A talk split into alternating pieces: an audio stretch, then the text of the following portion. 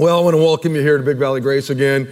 Welcome to all of you over in the, the, the, venue. We're glad you're with us. And again, if you're watching online, we're, we're glad you're with us. We're in a series here called The Bible, the whole Bible, and nothing but the Bible.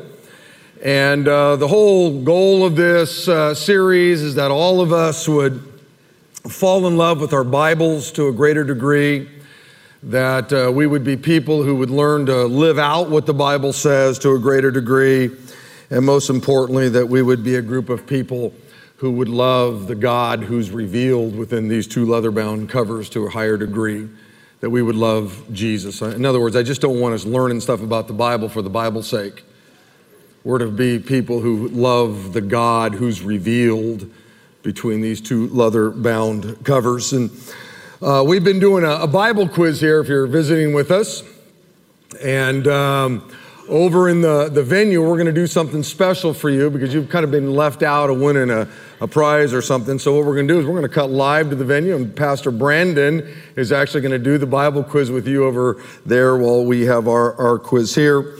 And uh, before I get into it here, I, I do want to do a little review for everybody. And I know that for some of you, um, you already know this. Um, but for the sake of those of you that are uh, younger in the faith, you're newer believers here, I just want to make sure that you understand some basic things about the Bible. So I want to do a, a little review for you. The Bible is split into two major sections.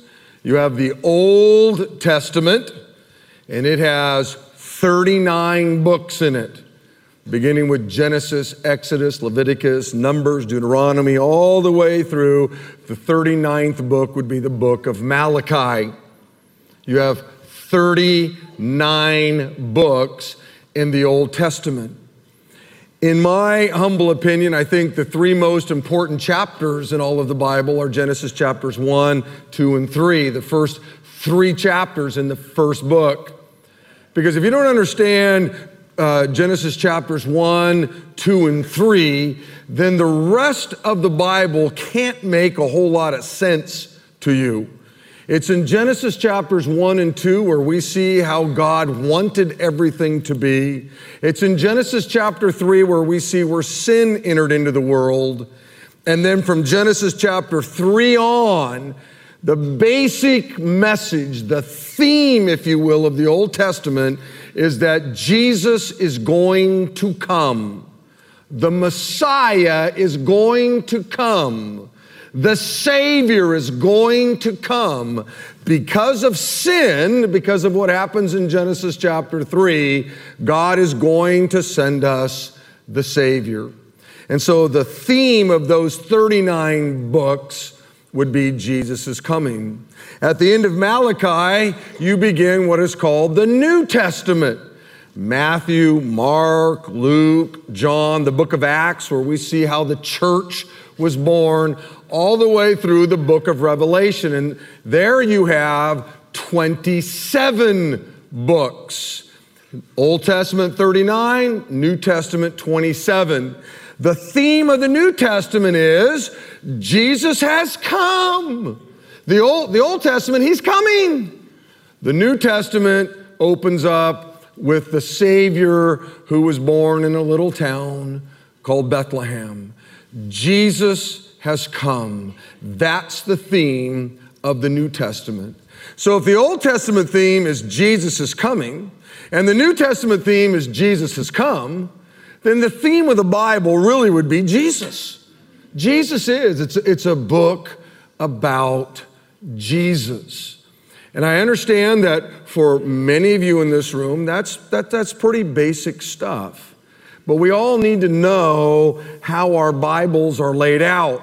Listen to me, for some of you, for those of you that are brand new in the faith, the most important page in your Bible might be the table of contents. because it's important that you understand how the Bible is structured. It's important that you know where all these books of the Bible are. And I remember when I first gave my life to the Lord, I took the table of contents and I literally ripped it out of my Bible so that when I did a Bible study, when I was in a Bible study with somebody, and I was in Bible studies at George Brown's uh, uh, apartment on East Union over there, or West Union, or whatever that was, I was in a number of Bible studies. And here's the deal somebody said, turn to this book or turn to that book. I, I didn't know where it was. I could be, you know, looking through here for an hour and the Bible study would be over and I'm still looking for whatever. So what I did was I had the table of contents and I just stick it out. Oh, Oh, I've gone too far. Oh, it's back this way. Oh, I see. And so the table of contents became a very important page, if you will, within the context of the Bible. Now, obviously, it's not inspired, and, and, and I'm somewhat teasing, but it is an important thing that we all learn the, the structure of, of the scripture. The first book in the Bible is Genesis, the last book in the Bible is the book of, of Revelation. God is the author, if you will, of all of the books in the Bible. 2 Peter chapter 1 says, above all, you must realize that no prophecy in Scripture ever came from the prophet's own understanding or from human initiative. No, those prophets were moved by the Holy Spirit and they spoke from God. Somehow the, the Holy Spirit supernaturally filled all of the writers of the Old Testament, the writers of the New Testament, and they penned the very words that God wanted them to pen. Uh, uh I think Jeremiah captured it best when he said, The Lord gave me this message. And that's what happened. The, the Lord supernaturally came upon the writers of the Old Testament, the writers of the New Testament, and He was the one who gave them the messages that they wrote or spoke. Now, they did it in their own personalities, they did it in their own uh, styles. When you look at, say, the book of Matthew, Matthew, if you read through it, um, there's lots of uh, Old Testament um, prophecies that are in there. He, he mentions a whole lot of Old Testament verses. He, he, he quotes a lot of Old Testament prophets, okay? And the reason why he does that is because his audience was going to be Jewish people. Jews were going to primarily at that moment read what he was writing, and if you were Jewish, then you obviously understood the Old Testament. You knew the Old Testament. And so he knew who his audience was. Where when you get to the book of, say, Luke, Luke doesn't mention anything about the Old Testament. And the reason why is he was writing to educated Greeks. And the Greeks didn't know anything about the Old Testament. So, what good would it have done to bring up all these Old Testament verses or quotes from Old Testament prophets when they didn't know any of them? They didn't know anything about the Old Testament.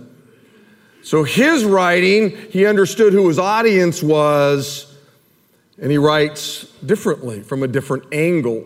Now, obviously, God knew all of that. Same thing would be true in what I do. If I'm going to go speak to a group of pastors, I'm going to speak as if they already have some, we're already on the same page as it relates to the scriptures. But if I'm going to go in and talk with a group of, say, unbelievers, well, well then it's my, my angle is going to be different. Does that make some sense? So, you have these 39 books in the Old Testament, you got these 27 books in the New Testament. The theme of the Old Testament, Jesus is coming. Theme of the New Testament, Jesus has come. The first book in the Bible is Genesis. Last book in the Bible is Revelation. And God is the author of the entire Bible. Now we're going to get into our quiz. So you kind of got to get your brains working here a little bit, okay? It's getting tougher.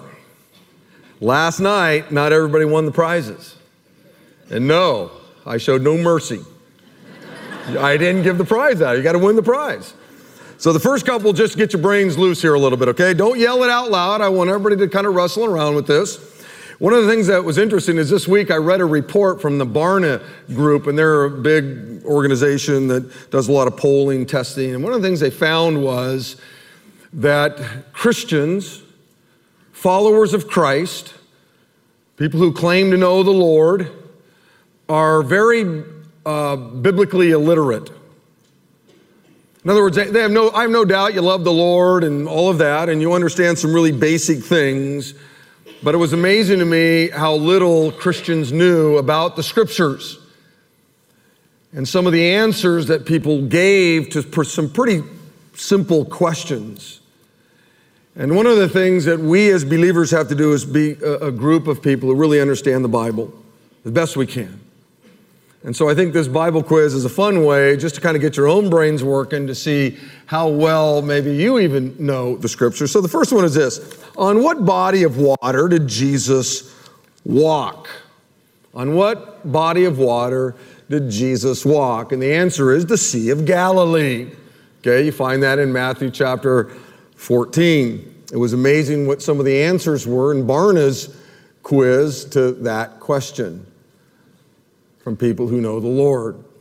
It would just be better if you don't know an answer to say, I don't know. That's, that's not a bad answer right there. I, I, I don't know. Instead of opening your mouth and really looking goofy. Uh, question number two What promise did God make with the covenant of the rainbow? What promise did God make with the covenant of the rainbow? The answer is, is that he would never destroy the earth again with the flood. And you can read about that in Genesis chapter 9. Now, the Bible doesn't say that God won't destroy the earth again, he just says he won't do it with a flood. He's going to destroy the earth again. There's going to come a moment when that happens. It just won't be with a flood. And so the next time, Christian, you're driving around and after it rains and you see a beautiful rainbow, it is beautiful. But it ought to be a reminder to you. It ought to be a reminder to you that, you know what, the Lord isn't going to destroy the earth with a flood again, but He is going to destroy the earth. There will come a moment when sin will be judged. Uh, okay, now we get into the Bible quiz. First one, you get to win your, uh, your, your cool uh, you know, Bible bookmark. You don't have to rip your table of contents out of your Bible. You can just use this. It has all the, the Old Testament books in order, and it has all the New Testament books in order, and, and all of that. So here it is. And this is how we're going to do it. I'm going to take this section right here, the pie section over, and all of you. Okay? So you all have a chance at this one right here. And you have to tell me the verse. You got to know the verse, the actual verse. Okay, here it is. What verse in the Bible says that no one is righteous, not even one?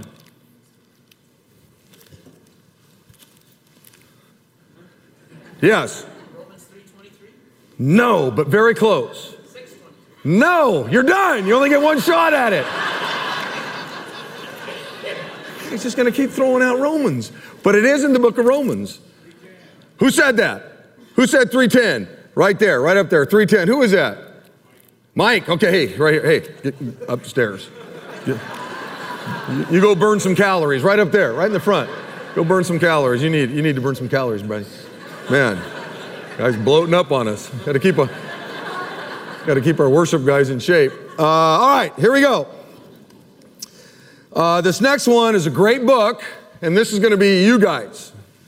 Okay, this section over here. Okay, pie section, you over here, up there. You got a, a great book. It's called uh, Taking God at His Word. I, will tell you what, everybody ought to have this book. Great author, great pastor. His name is Kevin DeYoung. This is a book that everybody ought to have in their library. It doesn't take very long uh, to read. So your question is, uh, where am I at here? All right, here it is. What verse in the Bible says that God doesn't want anyone to perish or be destroyed, but wants everybody to repent. I want the whole, I, I got to have the verse. What verse in the Bible says, says that? And I think I'm going to give you a second, just kind of think. I see you looking at your Bible. That's good. Okay. Oh, well, hand. I don't know. Okay. Okay. See? She, thank you. She learned something there. She doesn't know, and she just wanted me to know. She doesn't know. Thank you. That's not a bad answer. I appreciate that. By the way, it doesn't look like anybody knows, just to be straight up with you. Oh, right up there. Peter 3 9. You got it, man. You got it.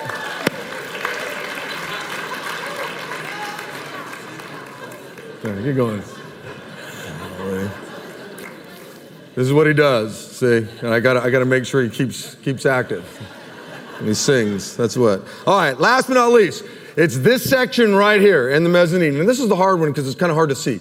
Okay, so it's this section right here, and this is a uh, framed little uh, Ten Commandments thing that you, you, you can win. Okay? Framed Ten Commandments. All right. What verse in the Bible says that we must listen very carefully to the truth we have heard, or we may drift away? We may drift away. Good, good. Oh, I like that. Someone's looking on their smartphone. Keyword. Oh, come on, you're going, come on. Anybody know? Anybody know? Give you a second. I know some of you are looking in your Bibles. That's good. Raise your hand if you know the answer. Right, right, oh, oh, oh, right up there. Hebrews 2 1 is absolutely correct. Now, somebody said it down here, but they were too embarrassed to raise their hand. But you did. You got it. All right, where's Tim? I'm here. oh, we, we got to start doing some laps in here on Mondays. I'm going to I'm going to start a training program for you guys. That's right. Tell you what, that, that's, a, that's a powerful verse right there. So we must listen very carefully to the truth that we have heard, or we may drift away from it. And boy, I'll tell you what, our flesh is a powerful thing. And we can very easily drift from, from, from the truth. Well, here's uh, just a couple other questions. How many days, and this is just between you and the Lord, how many days last week did you read your Bible? And I know that some of you may have had a good week. Things kind of worked out in such a way that you were able to set aside some time and you had a great, great time in, in the Word of the, the Lord. And I also know that life overtook some of you. Life happens, right? You, you had all the great intentions to read the Bible, and then you started getting your kids ready to go to school. And right as you're walking out the door, they spilled the hot chocolate all over themselves. And you're running here, you're running there, you're trying to get everything done wash the dishes, clean the thing, do this stuff, go to work. And it just got difficult. And this isn't meant to make anybody feel guilty. I just want you to think about it. Were you able to get into the Word last week? How, how, how many times? How about this question? Did you try to memorize a, a verse in the Bible this last week?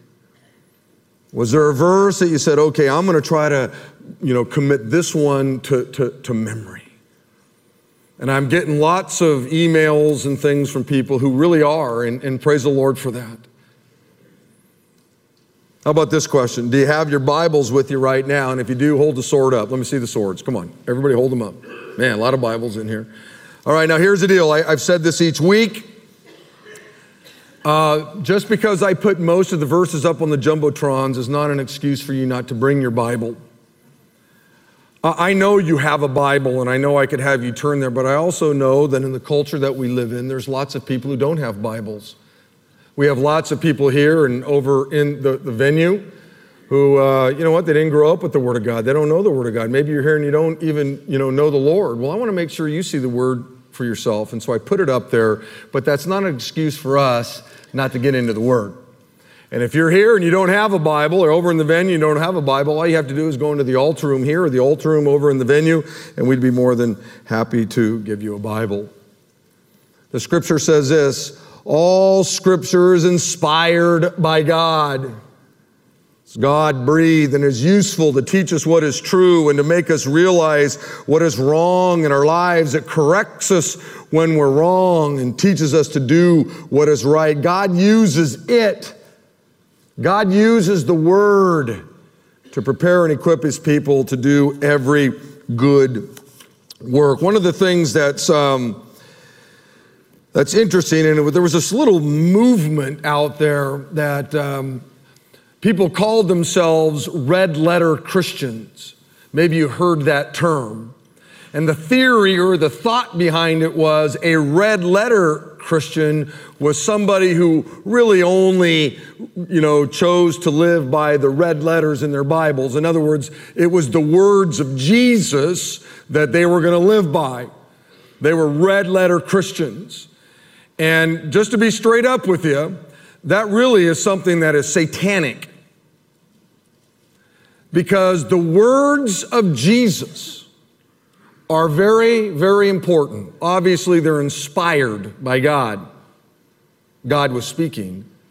But when you make that claim, what you're saying is, is that the rest of the Bible isn't.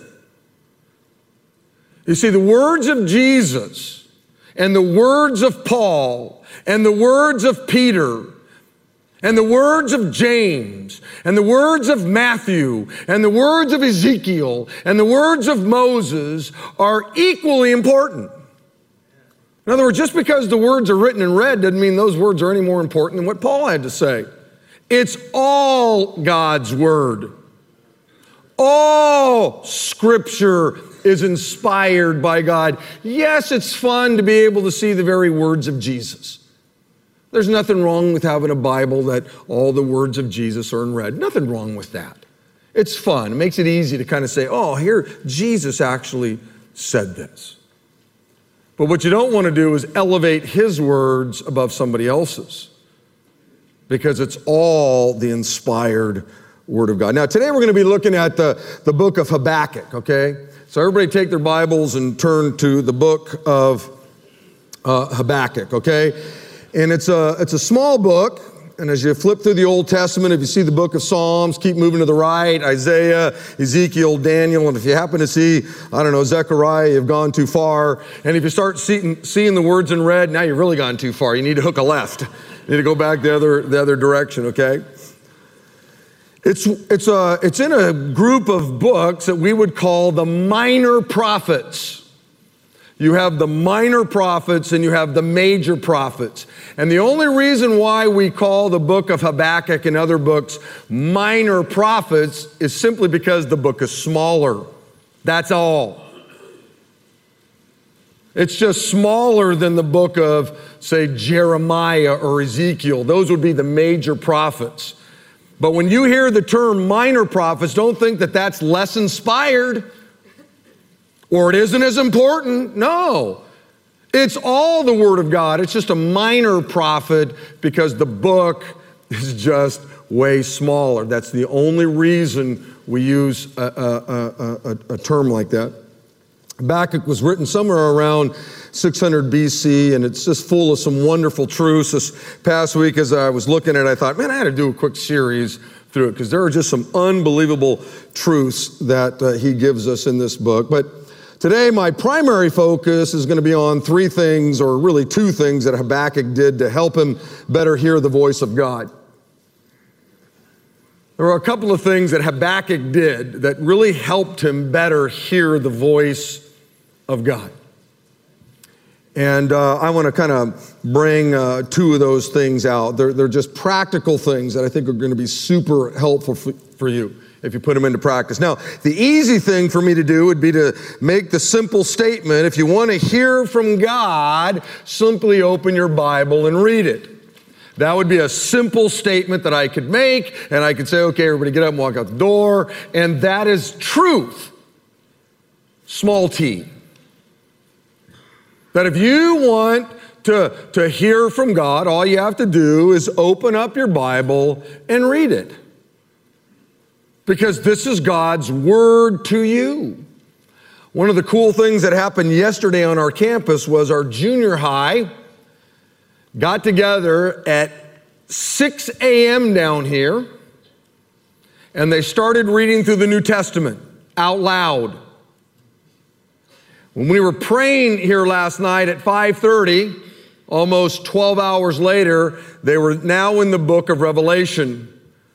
So, over 12 hours, they were down here simply reading out loud, hearing God speak to them. Imagine that. I, will bet there isn't a person in this room, including myself, that's ever sat down for 12 hours straight and just read the Bible out loud with somebody else.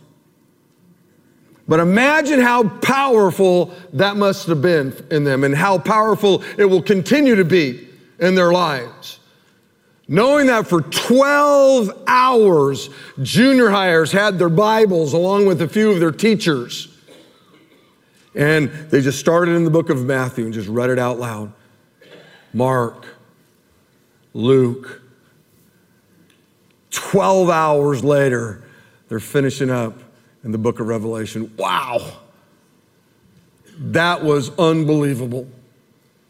And it is a true statement that if you want to hear from God, open up your Bibles and you'll hear from God, okay?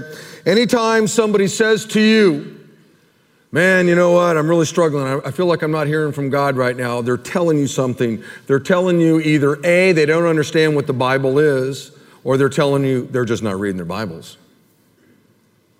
Because somebody who says to me, Pastor Rick, I'm just not hearing from God, I'm going to make the assumption then you aren't spending time in His Word because every time you open this book up and read it, you're hearing from God. Now, you may not like what you hear. I get it. You may not understand what he's saying. I, I, I, get it.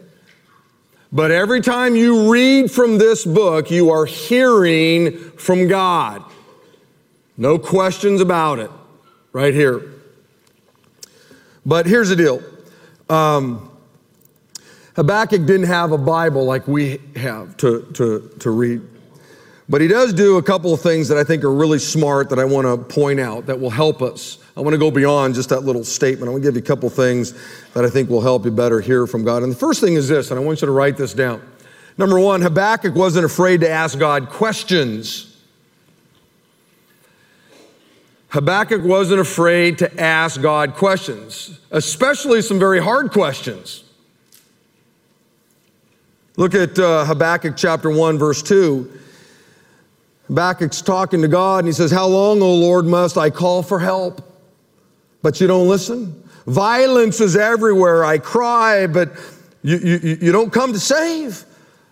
Must I forever see these evil deeds? Why must I watch all this misery, God? Wherever I look, I see destruction and violence. I'm surrounded by people who love to argue and fight. So here we have this great prophet of God, and he opens up his book by asking God some questions. Now, he, he's asking them in a very respectful way, in a very reverent way. But he's asking questions. And in verse 5, God gives him an answer. The Lord replied, Look around at the nations, look and be amazed, for I'm doing something in, in your own day, something you wouldn't believe, if, even if somebody told you about it. Habakkuk, I'm raising up the Babylonians, a cruel and violent people. They will march across the world and conquer other lands. They are notorious for their cruelty and do whatever they like. Their horses are swifter than cheetahs and fiercer than wolves at dusk. Their chariots charge from far away like eagles. They swoop down to devour their prey. So here we have Habakkuk asking some good questions, some hard questions, and God answers his questions. The problem was Habakkuk didn't like the answer. What? did, did I get that right? And so, guess what he does? Ask some more questions. Look at verse 12. Oh Lord, my God, my Holy One, you who are eternal, surely you don't plan to wipe us out. That's a good question. That's a great question. Once again, Habakkuk, he's not arguing with God. He's not shaking his fist at God. He's not cursing God because of the answer he got. He was speaking with reverence. Oh, oh Lord, my God, my, my Holy One, you who are eternal. Surely. Sure, surely I didn't hear you right. You, you, are not, you're not going to wipe us out, are you? And he goes on to ask another question. Look at verse 13. But you're pure and cannot stand the, the sight of evil. Will you wink at their treachery, God? Should you be silent while the wicked swallow up people more righteous than they? Are we only fish to be caught and killed? Are we only sea creatures that have no leader? Wow. In verse 17, Habakkuk asks more questions. Will you let them get away with this forever? Will they succeed forever in their heartless conquest? Beloved, once again, Habakkuk doesn't, you know, stomp his feet and shake his fist at God because he doesn't like the answer he gets. He doesn't say, I'm quitting the church because he doesn't like the answers. He simply kept asking questions. And they were hard questions, but he did it in a very reverent way. In fact, one of the things that you find when you read through scripture is that people weren't afraid to go to God and ask him questions. Let me give you a couple uh, uh, examples. There was a moment when Jesus was on the Sea of Galilee with his disciples and a really bad storm came up and though they were, you know, they all thought that they were going to die and Jesus was asleep on the boat and so the disciples wake him up and they asked him a pretty good question. Teacher, don't you care? Don't you care that we're going to drown? Don't you care? And as I've pointed out before, you know, Jesus doesn't stand up and say, hey, you losers, who are you to ask me a question like that? How dare you ask me a question like that? Don't you know who I am? He didn't do that. You know, God's shoulders are broad enough to handle your questions as long as you ask them in reverent way, in a respectful way. I think that's a great question. Don't you care? Have you ever gone to God and said, God, don't you care about my family? You care about my marriage? Things are falling apart. God, don't you care about my teenager? He's gotten off track. I don't know, he's going sideways. God, don't you care about my, my, my parents' marriage? My, my dad's gone sideways, man. Don't you, don't you care about my financial situation, God? I don't know if I'm going to be able to pay the bills this, this month.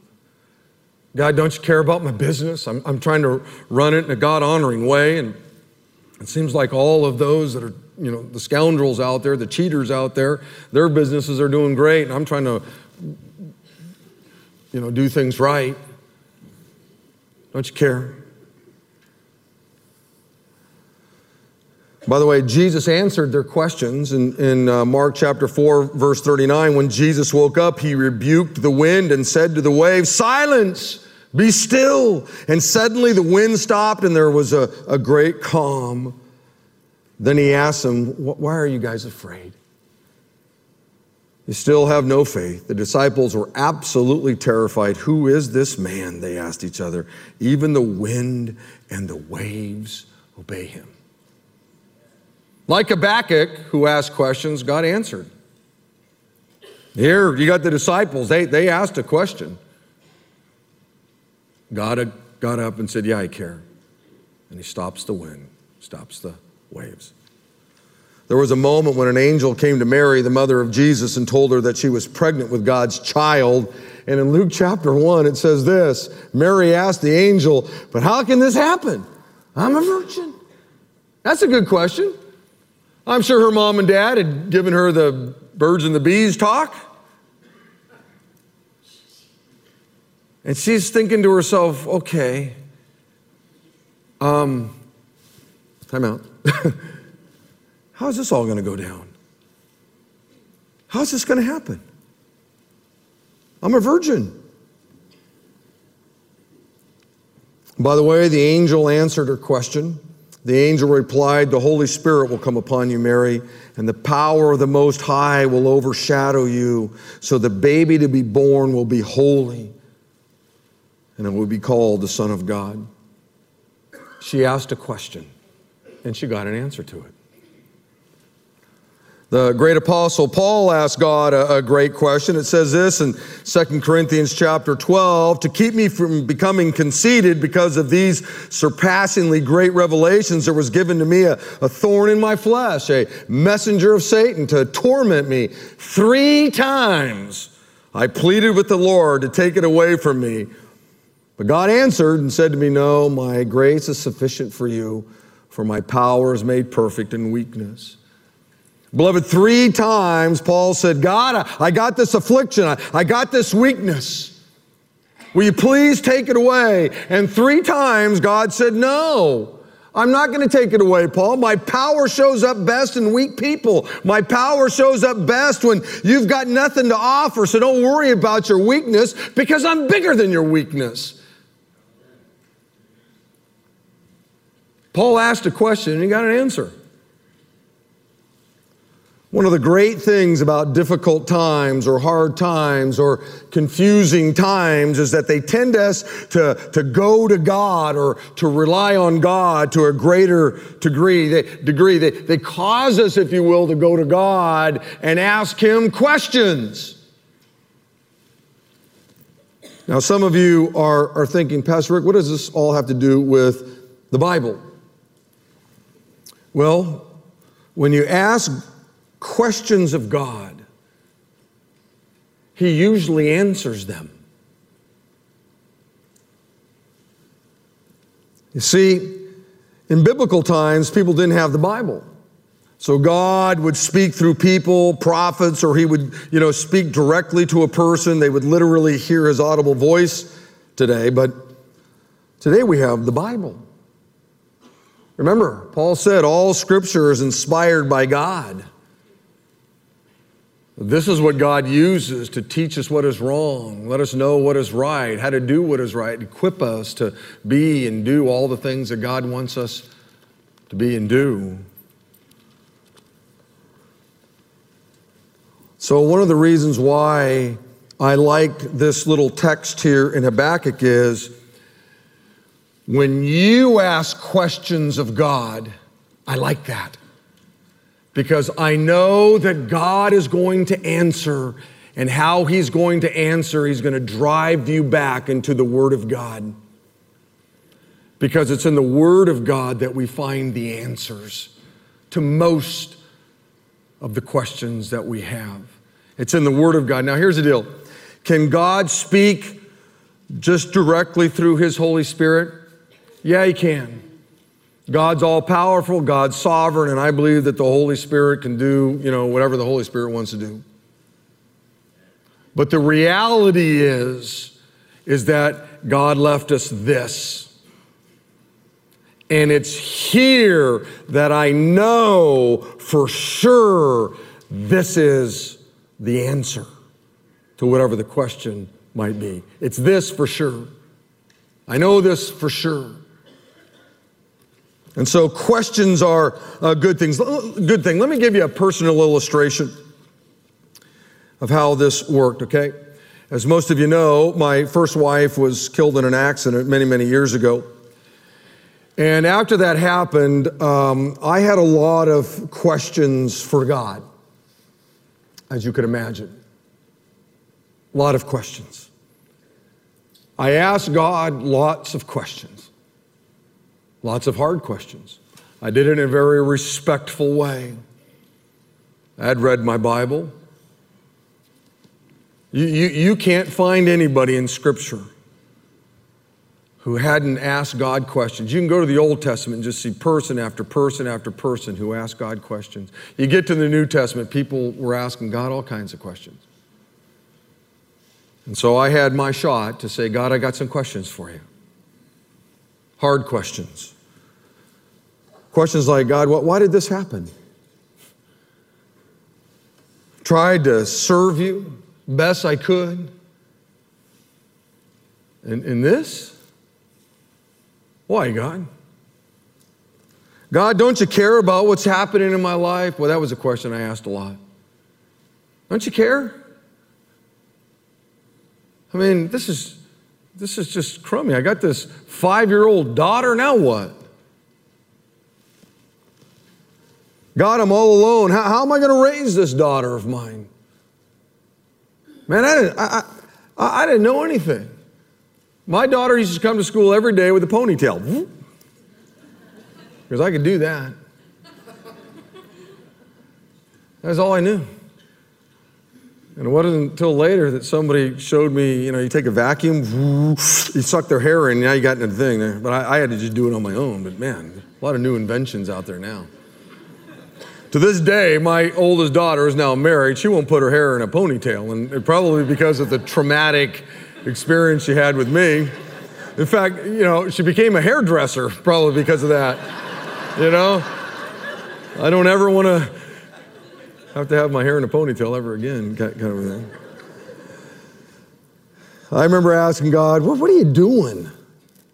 This just doesn't make any sense. I remember asking God, what am I supposed to do now? I don't know. Now, I want you to know there came a moment when I began to hear from God. In fact, there was a moment when God was very clear with some very, just very specific answers to these questions that I had. Now, it took some time for me to hear the answers, but the answers came. And I'm going to share with you five things. I went back through a journal. Five specific things that God shared with me. Number one, God told me that my wife died because of sin. Not necessarily because she was in sin at that time, but just sin. Number two, God told me that He cared deeply about what was going on in my life. Number three, God told me that He was walking with me through all of the pain and all of the, the sorrow and all the difficulties of trying to raise this young lady who was so young. Number four, God told me that He was going to use this tragedy for His glory. And number five, God told me to stay faithful. Now, when you look at those five things, they all have one thing in common. All of those answers are found in the scriptures. Let me show you what what I mean.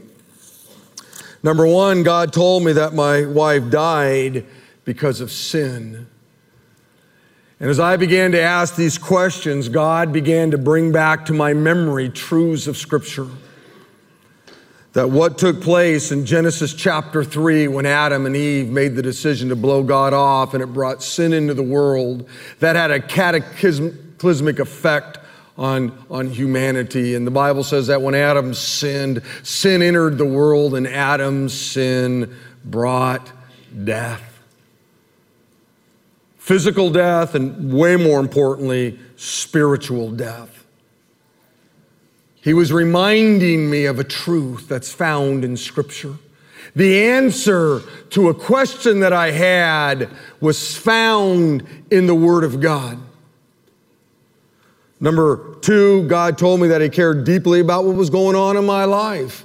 And Psalms chapter 56 says, You, God, keep track of all my sorrows. You have collected all my tears in your bottle. You have recorded each one in your book. God drove me back to the scriptures where I saw that, wait a minute, God does care deeply about me. In fact, He gives me this unbelievable imagery of when you were shedding those tears, Rick, and I shed a lot of tears. Imagine me collecting them in a bottle. I knew about them. I knew. And I cared. I care about what's going on in your life. Psalms chapter 147 says he heals the brokenhearted and he bandages their wounds.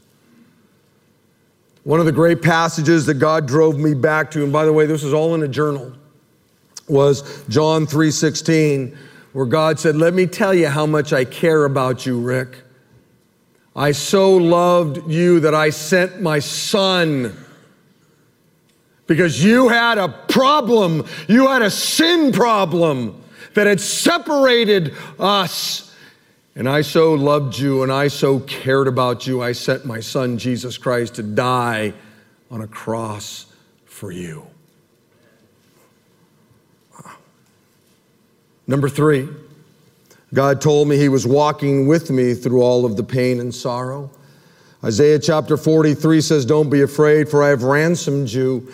I have called you by name, you're mine. When you go through deep waters, I'm going to be with you. When you go through rivers of difficulties, you won't drown. When you walk through the fire of oppression, you won't be burned up. The flames will not consume you, for I am the Lord, your God, the Holy One of Israel, your Savior. Here I was asking these questions that anybody would ask, and God was answering my questions, wasn't He? He drove me back to the Word of God where I could see the truth. I found the answers. I may not have liked the answers, but there were answers. Number four, God told me that He was going to use this tragedy for His glory. Romans chapter 8 says, And we know that God causes everything to work together for the good of those who love God or are called according to uh, his, his purpose for them. So here I was, God, what good could come from this? You gotta be kidding me. What are you up to? And God's gonna answer my question. He pushes me back to the Word of God where I read this, and I know I love God, and I knew I was called according to His purpose, and God is saying, I'm going to use this tragedy. And by the way, He did. He used it in some unbelievable ways. Still is. And number five, God told me just to stay faithful. Galatians chapter 6 says, So let's not get tired of doing what is good. At just the right time, we will reap a harvest of blessing if we don't give up. Now, there's a whole lot of other verses that I had in my, my journal. My point in this is this I like it when you, God's people, ask the Lord hard questions, difficult questions, and you ask them in, in holy, reverent ways because I know God will answer. He's going to push you back to the Word of God. And if you're a new believer and you don't know much about the Bible, that's why there are elders, there are spiritual leaders, there are pastors who are there to say, okay, what's your question? Okay, let's see what the answer might be in Scripture. It's here. Now, listen, I had a lot more questions than that. I'm not going to go through them all. And there were some that God didn't answer. And the ones that God didn't answer, basically, I just was pushed back to Scripture where it says in Deuteronomy, the secret things belong to the Lord. There are some things God chose not to reveal to me. But He gave me enough where I could go, okay, I'm, I'm golden. I'm good. And there are, were some things where God was simply saying, You just have to believe me. And the great prophet Isaiah said, Hey, my thoughts aren't your thoughts, Rick. My ways aren't your ways, Rick.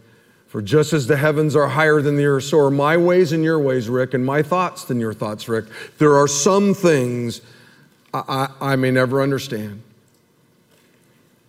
And probably the moment I get to heaven, I'm not even going to care about getting the answers. But maybe God will have a great moment with me where he'll say, You know, you asked these 10 questions and you didn't get an answer. Let, let, me, let me share with him. Let me share with you now. Maybe he'll do that. Maybe he won't. I don't know. Whole purpose of kind of coming at it from this angle of Habakkuk of, of asking questions is look, we need to be people who are reading the Word, studying the Word, memorizing the Word, meditating on the Word, obeying the Word, because it's here where we're going to find the answers to some of our questions. And one of the things I have found is God loves to answer our questions. And the last thing I'll just give you real quick, write this down, and then I'm going to I'm going to end it. Is Habakkuk got himself into a place where he could better hear from God. In chapter 2, verse 1, Habakkuk says, Well, I'm going to climb up to my watchtower and stand my, my guard post. There I will wait to see what the Lord says and how he will answer my complaint. Now, listen to me. Habakkuk could have been anywhere, and God, God could have broken through all the noise of whatever was going on. But Habakkuk gives us all something very important, a principle here, that we ought to have a place that's special. We ought to have a, a place where we can get away and better hear the voice of the Lord. And in this case, a better place where you can just be alone, away from the noise, away from all the distractions. You turn off your cell phone, you turn off your radio, and it's just you and the voice of God where you can read it and study it and meditate on it, memorize it. It's a, it's a special place away from all the, the distractions.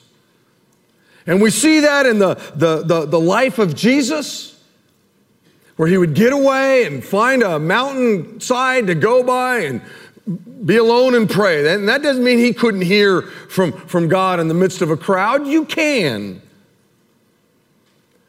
But I think one of the reasons why Christians today can be so biblically illiterate is we're just going and going and going, and we got our TVs on and our radios on, and there's noise and there's noise and there's noise and there's stuff happening, and we're never, you know, doing what Habakkuk did, and we're climbing up to a watchtower just to say, God, here I am. It's just you and I. It's not you and I and my phone. It's not you and I and the music. It's just you and I, God, and here I am. And you, you take your Bible and you begin to just read it, knowing I'm hearing from God right now. I'm hearing from you, Lord. So you, you, you have these two things from Habakkuk where he asked questions and he found a place where he could hear God better.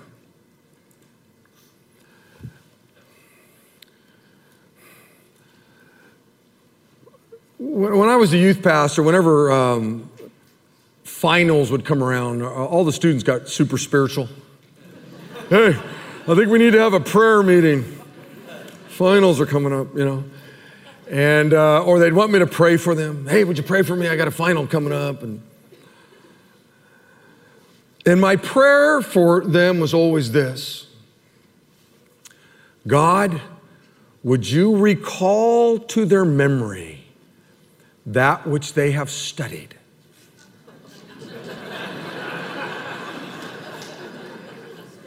Because that's the way God tends to work. Can God supernaturally just give kids answers to things? Yes, He's God. I would never put God in a box and say God couldn't just supernaturally give a kid an answer. Isn't it interesting that when you gave your life to Christ, you didn't know anything? See, the way he kind of orchestrated this thing is, is you give your life to him, and then it begins this lifelong journey of studying his word so that you would know him better. He just doesn't give it to y'all. And so here's the deal about the word. When you're going through a difficult time, a hard time, or you ask God hard questions, may God bring to your memories that which you have read, that which you have studied about Him. Hard for Him to bring to mind something you've never read or never studied. And it certainly opens you up to be deceived into believing things that aren't true and aren't accurate. Why don't you stand over in the venue, everybody here, and stand, and let me end our time in prayer. Father, thank you, Lord, for uh, this morning, last night. Wow, I, I just have really enjoyed every minute of this. So thankful, God, for 50 years of faithful elders, faithful deacons, faithful pastors, God. Thank you. Lord, keep doing good things here at Big Valley Grace. Use these good men to help, um, help keep this a godly church. And Father, um, man, I enjoyed the music. Man, the Reliance Trio was just fantastic. Three good men. Wow, Lord, I just enjoyed talking with them. May prime time just have a fantastic time with them. And God, may you continue to transform us as a body of believers who would really keep our noses in the Holy Scriptures, your word, Lord. And I pray these things in the name of the Lord Jesus Christ and all of God's people said. Amen. Hey, Lord bless you. Okay, live for Christ.